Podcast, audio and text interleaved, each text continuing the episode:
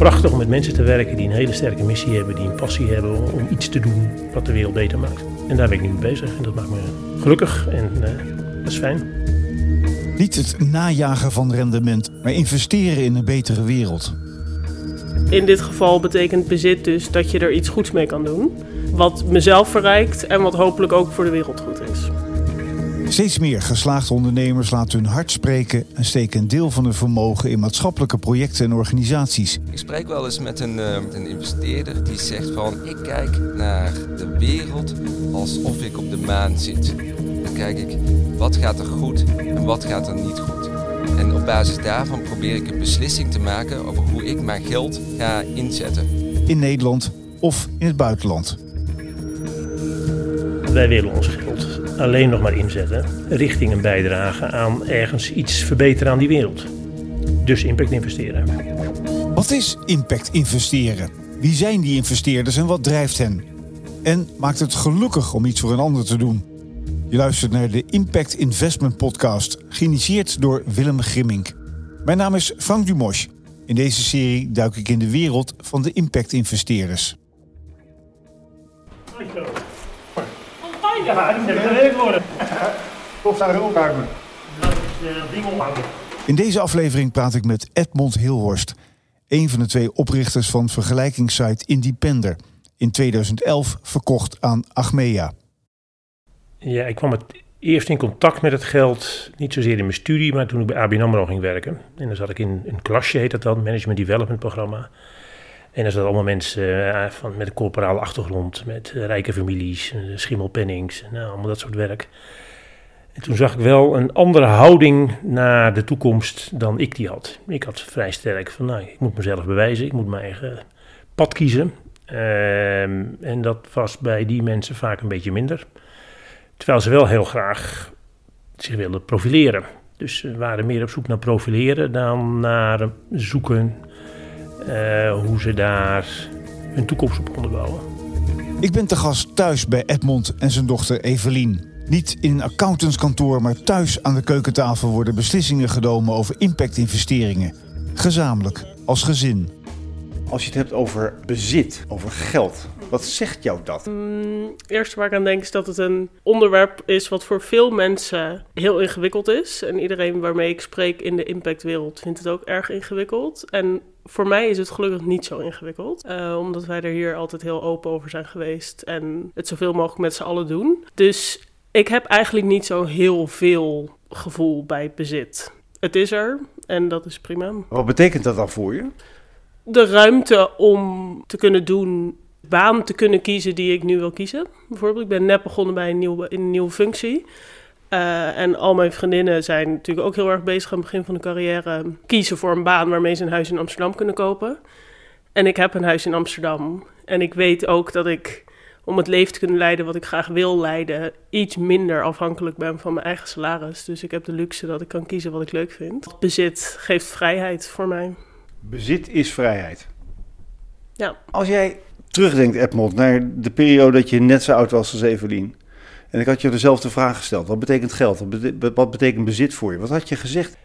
Daar hield ik me niet zo mee bezig. Ik had geen bezit. Ik had geen geld. Ik verbaasde me er alleen over hoeveel geld sommige mensen hadden. Van, hoe dan? Hoe, kom hoe, hoe komt dat bij elkaar? Hoe kan je in zo'n huis wonen? Maar verder had ik er niet heel veel diepere overwegingen bij. Even terug naar jouw eigen uh, persoonlijke historie, Edmond. Jij bent uh, bij ABN AMRO begonnen. Um, daar, zijn, daar, klom je al vrij snel op de apenrots hoog op de ladder. Je kwam in New York terecht. Wat, wat voor wereld kwam je daar terecht? dat was echt een wereld van Peter Stuyvesant. Ehm, oftewel ja, high society in het New Yorkse leven. Ik was net 30, denk ik. Werd daar senior vice president. Klinkt heel mooi, stelt niet zo heel veel voor in het Amerikaanse bankwezen. Maar voor de buitenwereld lijkt het wel wat. Mooi huis, gelukkig gezin. Eh, maar met name alle rijkdom en het uiterlijk vertoon wat in Amerika natuurlijk nog veel extremer is dan wat we in Nederland ooit gehad hebben. En opperste verbazing van hoe mensen daar totaal zichzelf in konden verliezen. Van een derde auto, een vierde auto en altijd maar meer en meer en meer. Daar begon het bewustzijn wel in te dalen van ja, nog meer en altijd maar meer en meer is niet zaligmakend. Want heel veel geluk zag ik ook niet bij al die mensen. Het was met name een red race uh, en uiterlijk vertoon, maar niet allemaal even gelukkig. Uiterlijk vertoon en een red race. De gedachte dat het anders kan en anders moet, is het vertrekpunt voor het starten van een eigen bedrijf. En met succes. Na een paar moeizame jaren groeit de vergelijkingssite Independer uit tot een krachtige disruptor van de verzekeringswereld. Ik ben niet weggegaan bij ABN AMRO om rijk te worden. Sterker nog, ik ben weggegaan omdat ik me stoorde aan het nou, exorbitante gedrag van sommige bankiers. En aan het belazeren van klanten. En dat was ook de basis voor Independer. We hebben Independer niet opgezet omdat we rijk wilden worden, maar omdat we die financiële wereld transparant wilden maken. En toevallig zijn we daar ook rijk mee geworden. Uh, maar heel nadrukkelijk in die volgorde. Dus in die zin was uh, Independer eigenlijk ook een impactonderneming. Ik kende het woord helemaal niet op dat moment. Maar het was heel nadrukkelijk met een sterke missie van we willen die wereld transparant maken. En daar doen we alles aan. En daar hebben we ook allerlei keuzes in gemaakt die ons in de portemonnee raakten. We zijn gestopt met verkopen van afspraken voor hypotheken. Omdat we zagen dat die opvolging bij adviseurs vaak beneden alle pijl was. Ja, daar wilden we onze naam niet aan verbinden. Dus we hebben heel veel keuzes gemaakt onderweg. Ehm, die haak staan op rijk willen worden. En toch zijn we er rijk mee geworden. Dat is een frappant iets. Ehm, maar daardoor ben ik pas laat gaan nadenken van... ja, misschien ben ik nu wel rijk. En wat betekent dat dan? En wat kunnen we daarmee doen? En toen ben ik eigenlijk met name mijn, ja, mijn, interesse, mijn interesses gaan volgen. Ehm, ik ben niet op zoek gegaan naar impact investeren. Ik ben op zoek gegaan naar hoe kan ik nou mijn talent, mijn kwaliteit en mijn geld inzetten voor verbeteringen. En toen kwam ik erachter dat mensen die een passie hebben in het ondernemen, vaak leuke mensen zijn. Uh, dus het is eigenlijk meer uit een soort egoïsme van ik wil met leuke mensen werken voortgekomen, dan uit een hele sterke wil van ik wil de wereld verbeteren. Uh, het is prachtig om met mensen te werken die een hele sterke missie hebben, die een passie hebben om, iets te doen wat de wereld beter maakt. En daar ben ik nu mee bezig en dat maakt me gelukkig en uh, dat is fijn. Ben je er nou van bewust geweest, al van jongs af aan, dat je in een zekere welstand groeide? Ik denk basisschooltijd niet. Daar was het ook ten opzichte van mijn klasgenoten niet per se allemaal heel anders. Op de middelbare school werd het verschil groter uh, ten opzichte van mijn vriendinnen. Maar pas nu de huizenmarkt in Amsterdam zo bizar is en ik in mijn eigen huis kan wonen, besef je echt wat het verschil is. Want nu maken mensen bepaalde keuzes om in Amsterdam te kunnen blijven wonen. Dus het is denk ik pas de afgelopen twee jaar dat je echt beseft hoeveel mazzel het is als je ouders een huis voor je kunnen kopen. Je zei in ABN AMRO kwam ik in de wereld terecht van het grote geld waar ik eigenlijk waar ik zag dat mensen niet gelukkig waren, maar alleen maar bezig waren met financiële doelen nastreven. Uh, vervolgens richt je Independer op, wat een purpose-dreven organisatie is. Uh, daar word je eigenlijk niet als primair doel, maar als secundair doel, word je uiteindelijk vermogend door. Dan zou je verwachten dat de vervolgstap is dat je je geld ook alleen maar in gaat zetten op een purpose-driven manier. Maar eigenlijk zeg je, het was min of meer toeval. Ja, en inmiddels ben ik vijf jaar verder. Vijf jaar geleden gestopt bij Independer. En, en inmiddels zijn we, samen met Evelien en Simone, andere dochter, wel tot een conclusie gekomen. En Karin uiteraard. Van wij willen ons geld alleen nog maar inzetten. Los van een fijn huis en uh, een luxe leven. Want zo eerlijk zijn we ook. Maar verder willen we ons geld alleen maar inzetten. Richting een bijdrage aan ergens iets verbeteren aan die wereld. Dus impact investeren.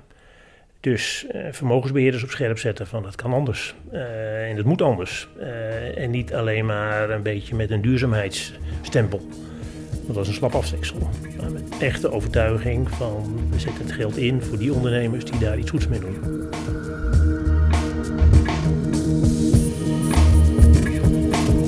In 2012 is Willem Grimmink gestart met One to Watch. Een investeringsfonds in Nepal waar ook Edmond in deelneemt. Ze kennen elkaar goed. Het eerste wat me in, in me opkomt als ik aan Edmond denk, uh, is, het, is dat Edmond echt een, een voorloper is in de impact investeringswereld. Nederland wereldwijd loopt voorop. Dus wij hebben relatief veel uh, uh, private investeerders die allokeren aan, aan impact. En in investeerdersgemeenschap in Nederland is Edmond voor mij, zoals ik hem zie, een van de, een van de voorlopers. Dat laat hij op een aantal manieren zien. Eén, omdat hij uh, dus een groot deel van zijn kapitaal in impact-investeringen stopt. Hij uh, verdiept zich daar ook echt in. Hij probeert ook echt te begrijpen en bij te dragen aan het gesprek en aan de cultuur over impact, impact investeringen. Hij snapt dat uh, heel, heel erg goed. Edmond heeft ook een, een natuurlijk charisma, een natuurlijk leiderschap. Dus hij, en daar maakt hij ook gebruik van. Hè. Dat zet hij denk ik ook bewust in om ervoor te zorgen dat meerdere private investeerders die weg gaan volgen en daar comfortabel mee, mee, worden. Dus ik, zie hem ook echt als een, uh, als een cultuurdrager. Hij draagt die cultuur van, van impact-investering, die draagt hij met zich mee die, en die verspreidt hij. Um, maar het is ook te zien aan um, hoe, hij, uh, hoe hij nu met zijn dochter spreekt over, over, over, over, impact, uh, over impact-investeringen. Dus hij heeft die lange termijn visie over hoe je van, van, een, van een niche, van iets wat er vaak exotisch wordt gevonden, tot, tot iets gangbaars te, te, te, te, te maken is. En, en daar acteert hij op. Want je moet je voorstellen dat um, dat kapitaal wat in Nederland is uh, bij, bij, de, bij de rijken, bij de miljonairs, uh, als dat straks allemaal uh, overgaat in de handen van hun, hun kinderen, wordt het veel verder, wordt het veel verder, verder verspreid. En, en die, die, die generationele transitie zal bijdragen aan het gangbaar maken van, van, van impact-investeringen. En dat heeft, dat heeft Edmond echt heel goed in de gaten.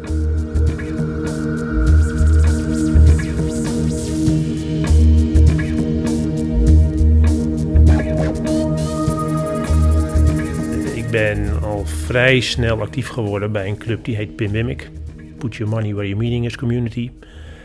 Een, een coöperatie van oud geld en een beetje nieuw geld. In ieder geval club rond uh, Frank van Beuningen. Frank van Beuningen heeft het opgezet uh, met Margaret. Uh, daar zitten ja, heel veel mensen in. En met name ook die bezig zijn met ja, erfgenamen, generaties, next gens. en hoe ga je nou in familieverband om met je vermogen? Uh, vanuit het idee van we willen dat inzetten voor een betere wereld. Nou, daar kwam ik razend veel hele interessante mensen tegen. Uh, die ook open stonden voor mensen met vragen. Uh, en dat is nog steeds zo, dus dat is een heel mooi netwerk. En je moet uitkijken. Ja, je, kunt het niet voorkomen, maar je komt in een, in een, in een nieuwe bubbel terecht. Uh, allerlei mensen die tijd en geld aan zichzelf lijken te hebben. En bezig zijn van hoe kunnen we dat nou op een goede manier inzetten. Um, en sommigen heel gepassioneerd. En sommigen vanuit de overtuiging, binnen 20 jaar wil ik alles weggegeven hebben. Want mijn kinderen krijgen niks. Pieter van Geel. Bijvoorbeeld. En er zijn er meer. Er zijn er best wel wat. Uh, tot mensen die zeggen, met name mensen met oud geld. We moeten in ieder geval het geld, het vermogen in stand houden. En doorgeven aan de volgende generatie. Nou, alleen die discussie is al razend interessant. Hoe sta jij daarin? Ja, ik zit, uh, ik weet het nog niet. Uh, uh, ik vind het prachtig om vermogen over te dragen als daar weer goede dingen mee gebeuren. Uh, en ik ben als ondernemer ook meer gericht op impact investeren dan op doneren nog steeds. Ook al zijn mijn uh, vrienden en collega's binnen Effective Giving daar wat minder blij mee. Maar dat is nou eenmaal mijn perspectief. Dus vanuit dat perspectief denk ik van overdragen is mooi. En hopen dat we dan zoveel normen en waarden hebben meegegeven dat er goede dingen mee gebeuren. Uh, en anderzijds is het ook best mooi om gewoon het helemaal zelf je leven op te bouwen. En niet die belasting, wat voor veel mensen toch is, van een erfenis te hebben waar je op enig moment wat mee moet.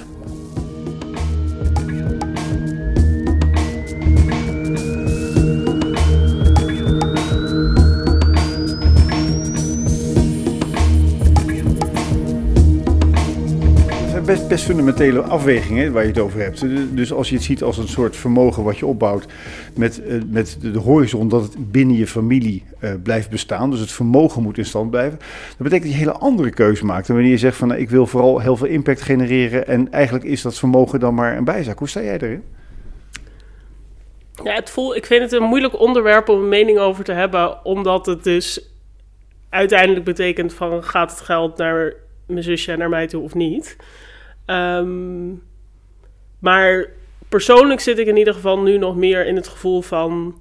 Ik denk dat je met investeren meer kan doen dan met doneren.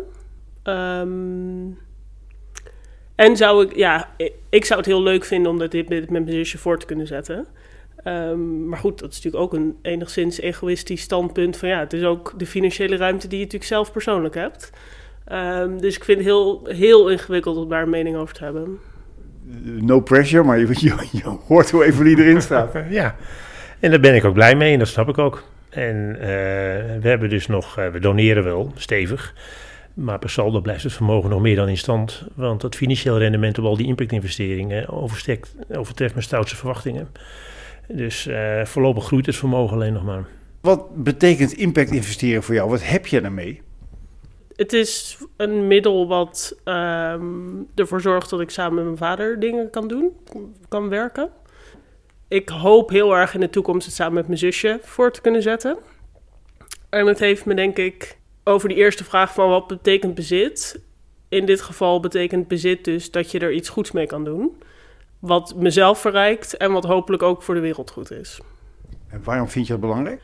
Omdat wij in de bevoorrechte positie zijn dat we een ander kunnen helpen en de wereld kunnen helpen om uh, wat langer een leefbare plek te zijn. Waarom heb je Evelien bij deze beslissingen ge gehaald?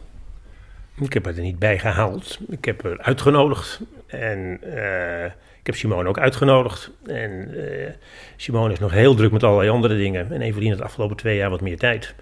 Doordat ze weer is gaan studeren. En uh, gek genoeg, als je helemaal aan het werk bent, besef je dat je meer tijd hebt als je studeert. En heeft hier dus over mee kunnen denken. en daar ben ik blij mee. Maar ik heb er niet bij gehaald. Wat is jouw rol precies? ik denk dat de meeste mensen waarmee we samenwerken denken dat ik een soort van het, het klankbord ben. Want de afgelopen twee jaar ben ik dus actiever bij alle afspraken geweest die we deden. Um, en nu, omdat ik weer fulltime aan het werk ben, wordt het weer iets minder. Maar bespreken we nog wel alles. Um, en we hebben op bepaalde punten best een andere mening daarover. Dus ik denk dat dat je ook scherp houdt om vooral bijvoorbeeld met vermogensbeheerders te blijven bij wat je wil dat je geld bereikt. Geef eens een voorbeeld. Waar wij verschillen van um, is bijvoorbeeld, ik vind het ook impact, vooral als we praten over beursgerelateerd investeren, als je een Shell wat beter zou kunnen maken. Dan vind ik dat je vermogen ook iets goeds doet. Waar mijn vader meer naar de verandering kijkt en hoe kunnen we de hele olieindustrie op zijn kop gooien in plaats van de grote partijen ietsje beter maken. Jij kijkt naar zo'n bedrijf waarschijnlijk in de trant van een koe kan je niet leren praten. dat zit er een beetje achter. Uh, maar objectief is het natuurlijk zo. 1 promiel verbetering bij Shell is 100 keer beter dan 100% verbetering bij een start-up die nog bijna niks doet. Uh, dus objectief gezien is het waar. Maar ik vind het ondernemerschap mooi en dat prillen mooi, dus daar richt ik me meer op. Een mooi contrast ook meteen. Tegelijkertijd ook een hele belangrijke fundamentele keuze. Je bent zelf ook ooit begonnen met een start-up die de financiële wereld gedisrupt heeft. Um, dus tegelijkertijd kan je zeggen, oké, okay, goed, prima. Misschien heb je het over 0,0001 promiel met die start-up. Maar die heeft wel de potentie om straks iets heel groots te gaan doen. Ja, nee, en dat, dat, vanuit dat perspectief kijk ik ook. Ik probeer me te richten op uh, initiatieven die in potentie enorm impact kunnen hebben. En dat zal lang niet altijd overal volledig gerealiseerd worden. Maar dat is wel de passie van die ondernemer. En dat vind ik mooi. Ik ben toch heel benieuwd hoe die dynamiek tussen jullie tweeën is. Hè? Neem, neem zo'n voorbeeld, misschien een ander voorbeeld waar je het over wil hebben. Hoe gaat het dan, zo'n gesprek tussen jullie? Heel gemoedelijk ten eerste. We zijn, uh, terwijl we allebei een ontzettend felle mening kunnen hebben, hebben we tot nu toe hier nooit uh, woordenwisseling überhaupt maar over gehad. Omdat we denk ik uiteindelijk hetzelfde doel voor ogen hebben. Van we willen gewoon iets goeds doen met het geld. En we maar je gelooft ergens in of je gelooft ergens niet in. Ja, maar de dingen waarover, waarover we verschillen van mening zijn vaak investeringen die heel risicovol zijn. Dus die we niet zo heel groot doen. Dus als mijn vader dan denkt van ja, ik wil dit gewoon echt heel graag. Ik weet dat het misschien niks wordt, maar als het wel wat wordt, dan is het groot. Dan vind ik het ook prima. Dus tot nu toe zijn we heel coulant in elkaar geven wat we dan graag willen. Is er ook een moment dat jij denkt, joh, weet je wat, het is uiteindelijk jouw geld? Ja, absoluut. Dat is wel jammer voor de discussie, toch? Ja, dat is misschien jammer voor discussie, maar het voelt niet. Um, als ze nu beslissen om al het geld aan een goed doel te geven, dan kan ik dat jammer vinden, maar ook daar ga ik niet voor liggen, want het is inderdaad niet mijn geld nu. Met de nadruk op nu. Maar is het ook niet precies eigenlijk de rol die je toch graag zou willen dat, dat jouw beide dochters aan zouden willen nemen? Af en toe tegen je zeggen: uh, Edmond, reuze leuk, maar dit is echt heel, heel onverstandig? Zeker. En daarom zoek ik ook het op. En als ik dat elke keer terzijde zou leggen, dan gaan ze echt niet meer meedenken. Ze zijn zelfstandig en slim en eigenwijs genoeg om te denken van... Nou, als ik vijf keer gezegd heb van uh, zo zie ik het en je doet er niks mee... Nou, ga lekker je gang, maar bemoei mij er dan niet uh, mee. Je beschouwt het wel als een vorm van krediet die je hebt. Absoluut, absoluut, ja. En uh, ik waardeer het ook inhoudelijk, los van het feit dat het niet werkt als je het niet serieus neemt. Uh, dat geldt in een bedrijf en dat geldt hier in een familie nog veel meer. Je zult toch met elkaar moeten rooien uh, en elkaar moeten vinden. En dan is het, kan het formeel misschien zo zijn dat ik het voor het zeggen heb. Sterker nog, dat is helemaal niet waar, want Karen heeft ook de helft voor het zeggen. Maar die laat het volledig aan ons over. Maar zover komt het helemaal niet. Uh, we willen hier samen in optrekken, dus moet je elkaar ook serieus nemen.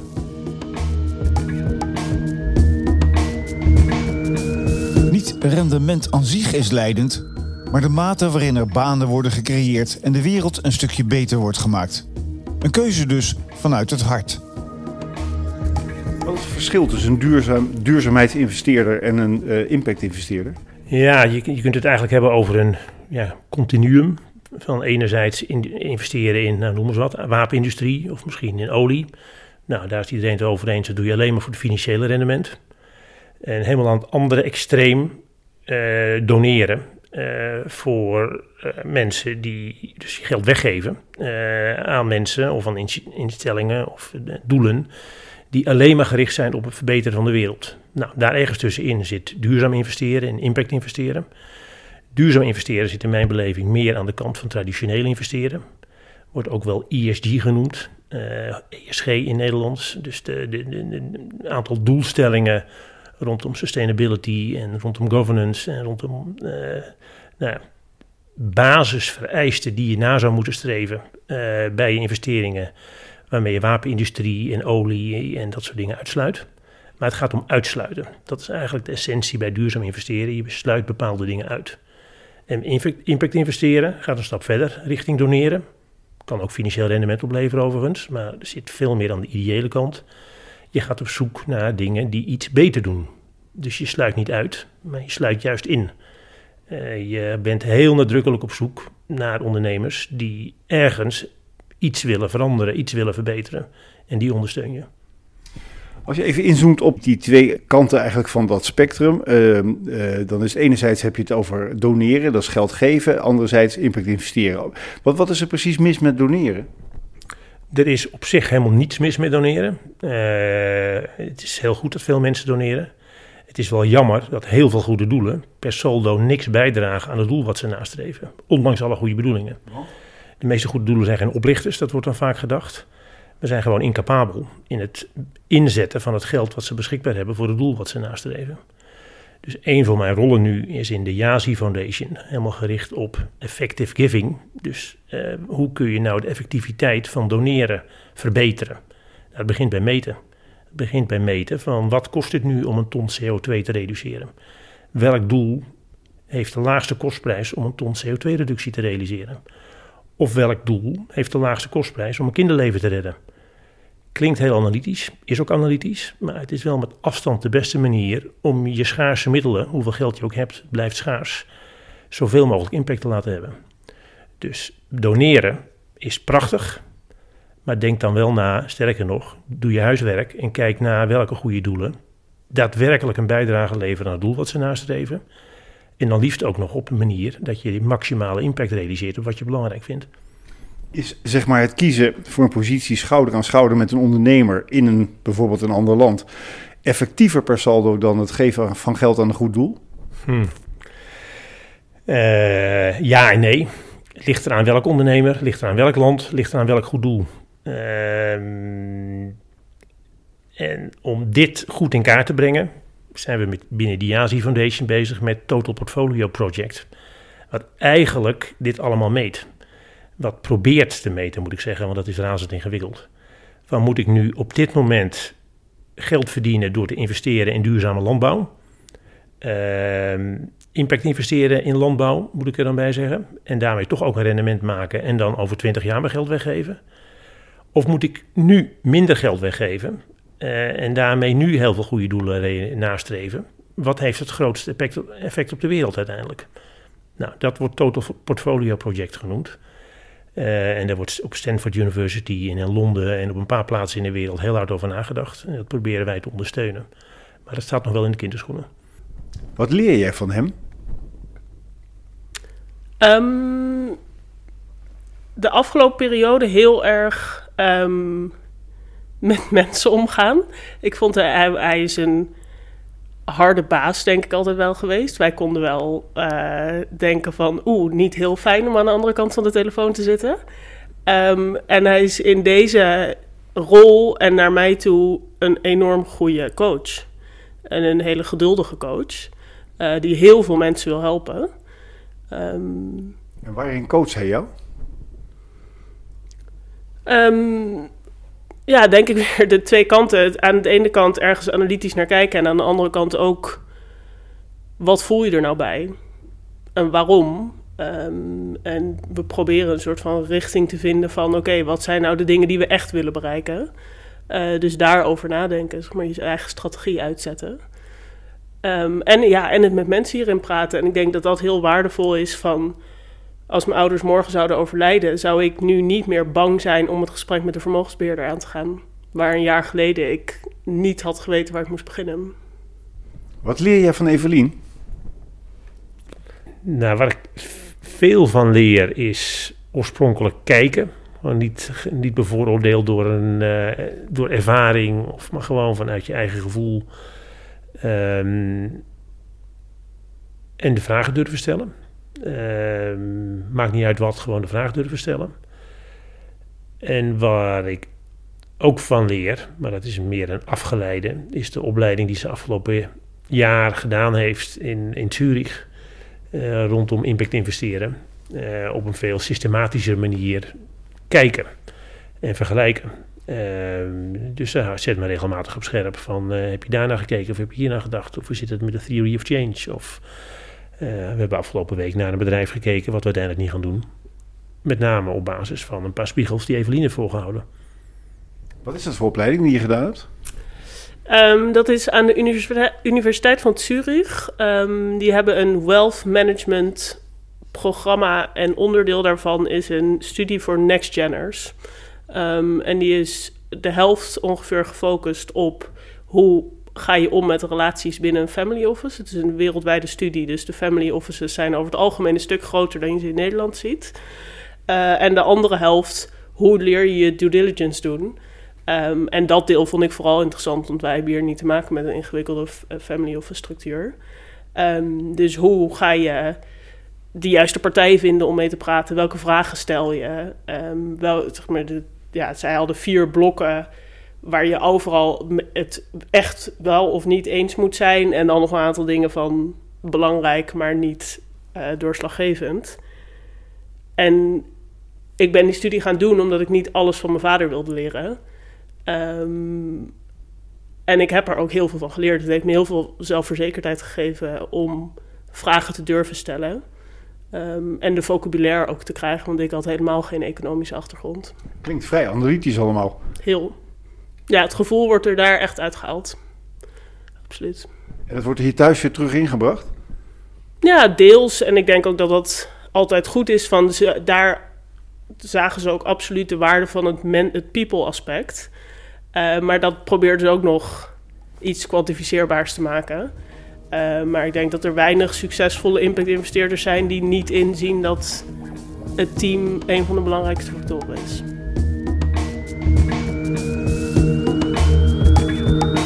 Je luistert naar de Impact Investment Podcast over de drijfveren en achtergronden van investeren in maatschappelijk rendement. Ik ben in Nepal geweest. Daar ben ik eh, geweest ook bij, bij eh, investeringen waar jij ook eh, onderdeel van bent geweest. Of misschien nog wel bent, dat weet ik eigenlijk niet. Bloom School bijvoorbeeld. Ja. Hoe kijk je terug op, op, op die investeringen daar? Nou, het is voor mij een waanzinnige leerschool geweest. Ehm het heeft, waren mijn eerste stappen op het gebied van impact investeren. Ik ben daar terechtgekomen vanuit liefde voor het land. En toen ze mentoren zochten om Nepalese ondernemers te ondersteunen, heb ik mijn vinger opgestoken en ben ik daar met een paar andere Nederlandse mentoren heen gegaan. En toen zagen we ja, de passie en het ondernemerschap van een paar van die mensen. Zoals bijvoorbeeld die oprichters van Bloom School. Eh, in het Westen getraind, uh, Harvard en nou, universitaire opleidingen waar je een puntje aan kunt zuigen. En die zijn teruggegaan naar Nepal om daar hun passie te volgen. Dus ja, hoe impact kun je het hebben? en toen bleek dat er helemaal geen geld was. Lokaal niet, internationaal niet, want Nepal is natuurlijk een enorm hoog landenrisico en valutarisico en nou, elk risico wat je kan bedenken. Dus niemand wil daar zijn geld in steken. Ehm, en toen hebben we met een paar andere mentoren gedacht van ja, dit kan niet waar zijn dat dit niet ondersteund wordt. Ehm, dus we zijn daar vijf jaar geleden met een fondsje gestart. Nepal Impact Investment Community. Daar hebben we met elkaar iets van 2 miljoen ingestopt. Um, dat heeft heel veel mensen een baan bezorgd. Dat heeft heel veel kinderen een goede opleiding bezorgd. Uh, dat heeft heel veel andere goede doelen uh, gerealiseerd. Zal nooit het financiële rendement opleveren wat je misschien zou verwachten. Het zat op de maar te wachten. Ja, en dat is prima. Uh, we hebben daar veel geleerd van wat wel en niet kan en hoe je daarmee om moet gaan en hoe je verwachtingen moet managen van jezelf en van anderen. Um, en we hebben veel pech gehad met een aardbeving en met COVID, die daar veel grotere impact heeft dan hier. En nou ja, uh, politieke onrust. Dus het heeft ook bepaald niet meegezeten. En toch kijk ik er met trots op terug. Sterker nog, ik zit er nog middenin. Want er is ook een vervolg uit voortgekomen. Wat ongelooflijke potentie heeft. Off-grid Renewable Energy vervolgfonds. Waar we nu uh, nou, meerdere miljoenen uh, aan het uh, deployen, hoe heet dat in goed Nederlands, aan het werk zetten. om zonne-energie daar te realiseren. Met een veel hogere effect dan je in Nederland zou kunnen hebben. omdat je daar op hoogte veel meer zonnestralen krijgt, omdat het koud is. Dus je dingen werken beter. En omdat je niet gas voorkomt door zonne-energie te gebruiken, maar houtvuurtjes en, slechte kolen. Dus je hebt aan beide kanten een ongelofelijke multiplier op je impact. En ook nog eens een keer een groot financieel rendement, want de kostprijs van een kilowattuur op zonne-energie is veel lager dan die bronnen. bronnen. Dus we hebben veel geleerd. We hebben daar uh, wat blunders begaan. Nou ja, het waren geen blunders, want we hebben bewust risico genomen en dat is niet goed uitgepakt. En ik denk dat we nu op een heel mooi traject zitten, wat uh, Nepal enorm kan helpen. Um, uh, waar dus veel potentie in zit. Geld zeker in een land als Nepal, is dat, is dat een goed idee of is het allemaal erg ver weg en moeilijk tastbaar? Het is heel ver weg. Um, maar wij hebben hier allemaal thuis een connectie met Nepal die niet echt ergens op gebaseerd is, behalve dat we het een heel bijzonder land vinden. En daardoor wordt het wel tastbaar. Ik denk dat mijn zusje en ik geïnteresseerd zijn geraakt in impact investing. Doordat we als familie daarheen zijn geweest en al die ondernemingen hebben ontmoet. Uh, en dan wordt het super tastbaar, want dan zie je opeens wat het kan doen. Um, en daar is ook mijn overtuiging gekomen um, van investeren in zo'n onderneming. Doet uiteindelijk misschien wel meer dan het geld daar doneren. Uh, omdat een heel bedrijf aan het werk wordt gezet. En op die manier hopelijk ze hun eigen vermogen er ook uit kunnen laten groeien. Um, dus het kan zeker tastbaar zijn. Heb jij een stukje van je vermogen specifiek ge geallokeerd voor impact? Uh, nee, nou eigenlijk nu wel. We hebben gezegd het moet naar 100% impact. En daar zijn we nog niet. Uh, maar Waar zit je nu op? Ja, dat ligt. Als, je, als we eerlijk zijn, heel veel mensen vinden duurzaam investeren, waar we het net over hadden, ESG, dus de, de, de filtering, ook impact. Nou, dan, dan zitten we misschien op 80%. Um, ehm, ik vind dat geen impact. Uh, en dan zitten we op 40% impact. Wat bedoel je precies met filtering? Nou, dus de duurzaam investeren, het verschil tussen duurzaam investeren en impact investeren. Duurzaam investeren is het uitfilteren van echt hele slechte bedrijven. Als je dat, die norm toepast, dan hebben we 80% duurzaam geïnvesteerd. Uh, en als je zegt van, gaat echt, impact staat centraal, dus je wil met alles wat je doet de wereld wat verbeteren, uh, dan denk ik dat het rond de 40% zit. Hoe lang duurt het voordat die 100% in zicht is? Ik denk dat dat best ingewikkeld wordt. Um, het is iets wat we allebei absoluut willen. Dus alles wat we nieuw doen, is impact. Um, maar we hebben die risicospreiding in het portfolio. En laag risico is gewoon best moeilijk om impact te maken. Ehm, en dat willen we heel graag, maar ja, de middelen zijn ook nog niet echt gevonden hoe we dat kunnen doen. En steeds meer mensen willen het, dus hopelijk komt het sneller dan we nu denken. Maar ja, dat zal niet volgend jaar opeens gerealiseerd zijn. Impact investeren en een gezond rendement, zijn dat langzaam vrienden van elkaar aan het worden of bijt het elkaar toch nog wel degelijk? Ja, veel mensen denken dat het bijt. Uh, zeggen van je moet een concessie doen van een paar procent minder financieel rendement. Uh, ik geloof daar helemaal niet in. En onze eigen ervaring is dat impact beter rendeert, financieel gezien. En dat is ook niet zo raar. Als je kijkt naar, naar neem eens, uh, voedselsystemen, plant-based voedselsystemen, vleesindustrie, ja, dat gaat krimpen. Hoe je het ook went of keert. De wereld kan het niet aan. CO2-methaanuitstoot is onacceptabel. 10 miljard mensen voeden die naar de proteïne-intake willen die wij hebben. Dat kan alleen maar als we naar meer plantaardig voedsel gaan. Dus is het vanzelfsprekend in mijn ogen dat plantaardige voedselfabrikanten, of je het nou hebt over de boer of de verwerking of de uh, bestrijding van ziektes zonder antibiotica en nou, alles biologisch verantwoord, dat al dat soort dingen een grote vlucht gaan nemen. En dat zie je ook. Beyond Meat, om maar eens wat te noemen, is enorm uh, gestegen. Uh, afgelopen periode staan ze een beetje onder druk, maar dat zie ik als een tijdelijke dip. Aquaspark, uh, duurzame aquacultuur, een, succesvol Nederlands fonds, groeit ongelooflijk hard. En een paar van die participaties gaan binnenkort naar de beurs. En dat geldt ook voor accusystemen, om de energietransitie door te maken. En dat geldt voor nou, allerlei toepassingen in gezondheidszorg. daar waar je echt impact maken op een betere wereld, heb je ook een heel goed verdienmodel. Met wat voor rendement reken jij? Ik reken niet, ik verwacht geen rendementen. We realiseren afgelopen jaren over de hele portefeuille 20% of zo. Je, trekt, je kijkt er heel moeilijk bij, maar dat is hartstikke goed. Ja, maar afgelopen jaren waren ook heel goed. Iedereen heeft het heel goed gedaan afgelopen jaren. Dus het zou heel raar zijn uh, als je niet op dat soort rendementen nu zit. Maar 20% op een portefeuille die in toenemende mate uh, impact gedreven is, dat is een hartstikke mooi getal. Ja, zeker. Ja. Maakt het probleem alleen maar groter, moeten we weer nieuwe investeringsmogelijkheden vinden. Terug naar Willem Grimmink. Hij startte vele jaren geleden zijn eigen impact investeringsfonds en kent als geen ander de markt van de mensen die goed willen doen met hun geld. Een economie is ooit ontstaan doordat je aan elkaars behoeften voldoet.